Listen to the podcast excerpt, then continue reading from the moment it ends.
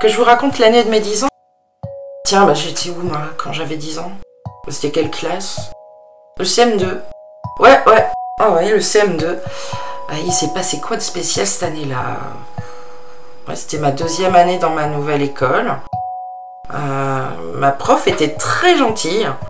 Euh, un peu âgé et je me rappelle son mari qui était institut lui aussi mais à la retraite bah, il assistait souvent son épouse pendant les cours l'aidant à maintenir un semblant d'ordre dans cette classe d'enfants débordant d'énergie. Bah oui on avait 10 ans. Avec le recul je me dis que c'était un couple vraiment adorable.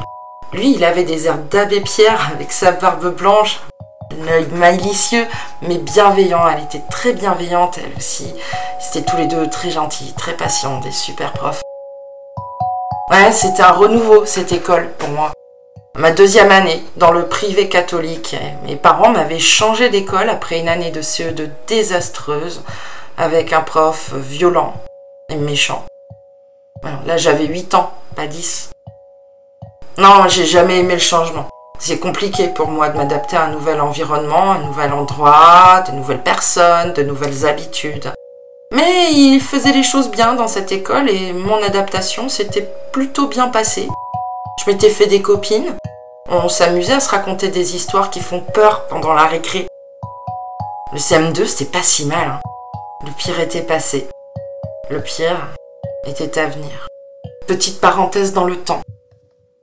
Dernière année de primaire, dernière année d'enfant.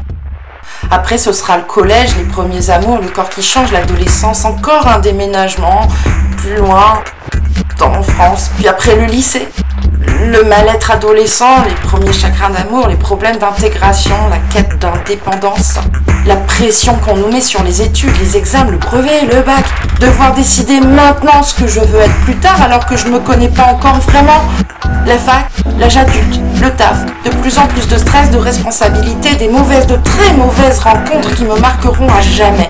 Toujours et encore plus de pression, de pression, la dépression, les espoirs brisés, les rêves envolés. Tic-tac, tourne les aiguilles, le temps passe, l'insouciance s'efface. Si seulement je pouvais retourner à l'année de mes 10 ans. C'était bien quand j'avais 10 ans. Si seulement, si seulement je pouvais avoir de nouveau 10 ans.